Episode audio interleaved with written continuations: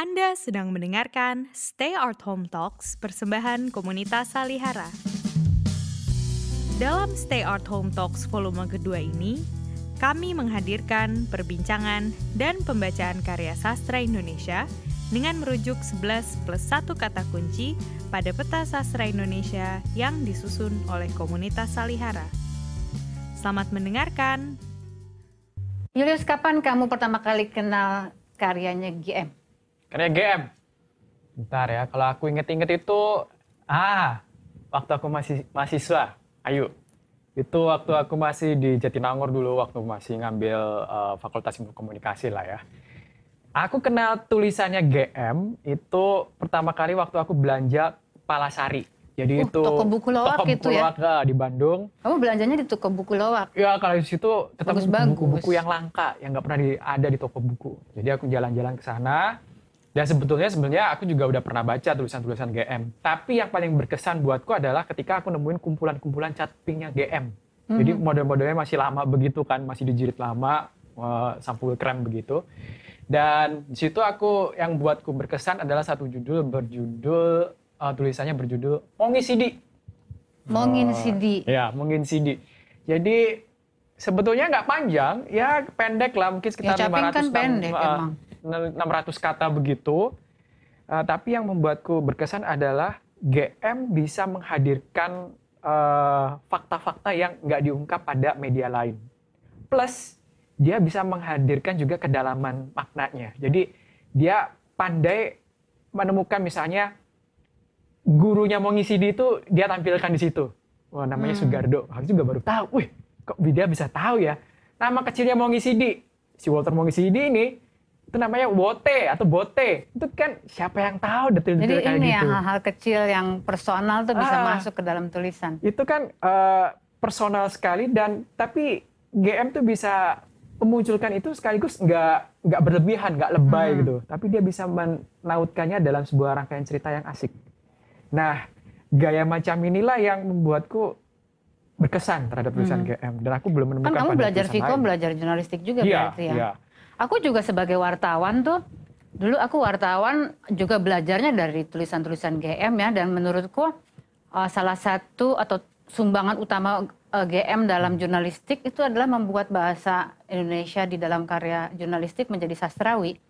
Dan Hmm. pembebasan yang dia lakukan itu adalah mengembalikan hal-hal yang subjektif ke dalam laporan jurnalistik atau karya jurnalistik atau majalah uh, berita yang pada umumnya kan ketika itu uh, berpretensi untuk objektif Ya, pada masa itu ya. betul. Uh, uh, uh. Terus dan jadi dia meng- dia memasukkan apa? Dia memasukkan sastra ke dalam jurnalistik. Nah, persis di jurnalisme. situ.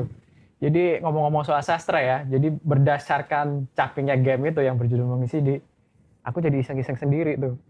Ngapain kamu iseng-iseng? aku iseng-iseng dari eh, capingnya game itu tertantang untuk menggali lebih banyak tentang mengisi di. Oh, Terus, terus, aku cari buku-bukunya literatur juga sama Kepala Sari sampai nemuin BAP-nya mengisi di. ya ampun, kamu jadi riset tentang Eh, mengisi di. riset tentang mengisi di dan aku jadikan cerpen. Eh, itu udah berniat nulis cerpen duluan, baru riset atau kamu riset-riset, eh terus jadi cerpen. Dua-duanya sih, aku juga nggak tahu ya itu kebetulan atau enggak. Jadi satu sisi aku ketemu dengan tulisannya mau ngisi di ini GM, kan nggak tahu dari mana begitu. Terus juga, eh ujuk-ujuk ada lomba bikin cerpen begitu. Terus Ya menang? Ya, dapat juara dua lah. Hebat. Mas Gun pasti terharu kalau tahu kamu nulis uh, cerpen gara-gara Oh. Ya. capingnya dia. Tapi kamu kenapa terkesan betul sama Mongin CD juga? Ya, jadi yang berkesan salah satunya adalah dia ngomongin juga tentang cinta. Nah, tapi cintanya pasti juga yang waktu aku baca ya pasti bukan cerita cinta-cinta romantis belaka ya. Tapi ya ada sesuatu yang mau ditawarkan di balik eh, kisah cintanya. Dia tuh mengirim surat kepada Mili Ratulangi. Mili Ratulangi ini kan ya mungkin kalau nggak orang saya sendiri waktu itu nggak aku jadi nggak begitu tahu siapa Mili Ratulangi. Ternyata dia adalah anaknya Sam Ratulangi. Oh, anaknya pahlawan Sam juga. Ratulangi. Jadi dia berkirim surat ketika Sam Ratulangi juga udah wafat, udah meninggal, meninggal dunia.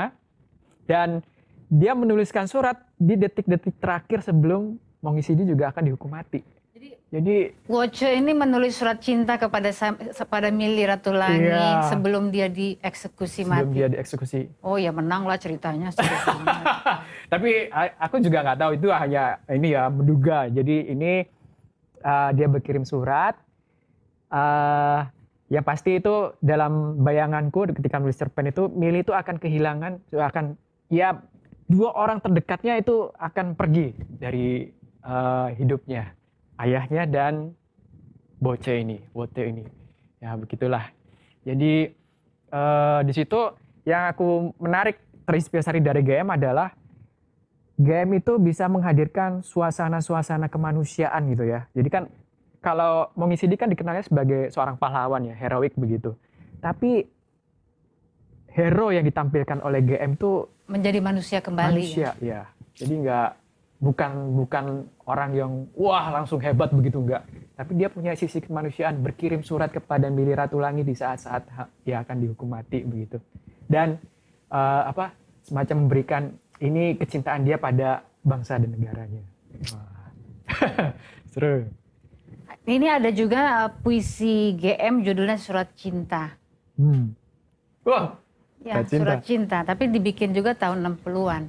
Jadi Ah. sebelum dia nulis catatan pinggir tentang Walter Monginsidi sih. hmm. Itu cat- catatan pinggirnya dari tahun 80-an kali ya? Kayaknya iya, iya. Itu itu aku ingat tuh caping yang keempat, jadi yang udah dijilid begitu. Surat Cinta. Surat cinta. Bukankah surat cinta ini ditulis? Ditulis ke arah siapa saja? Seperti hujan yang jatuh ringis Menempuh arah siapa saja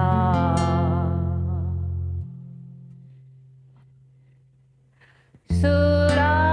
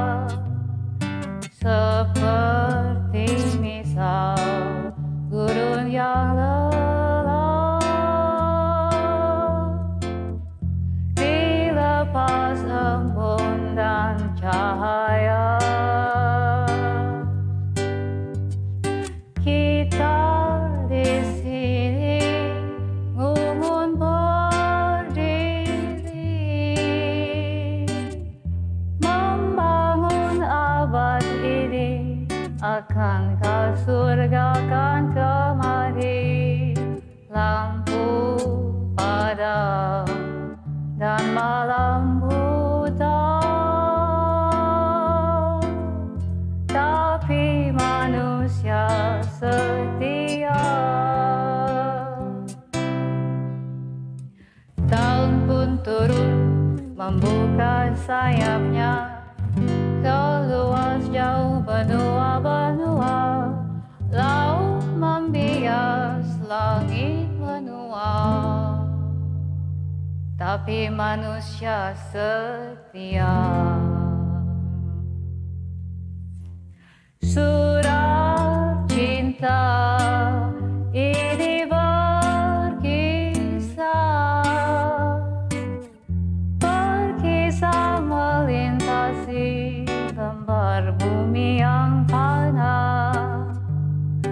Lampu padam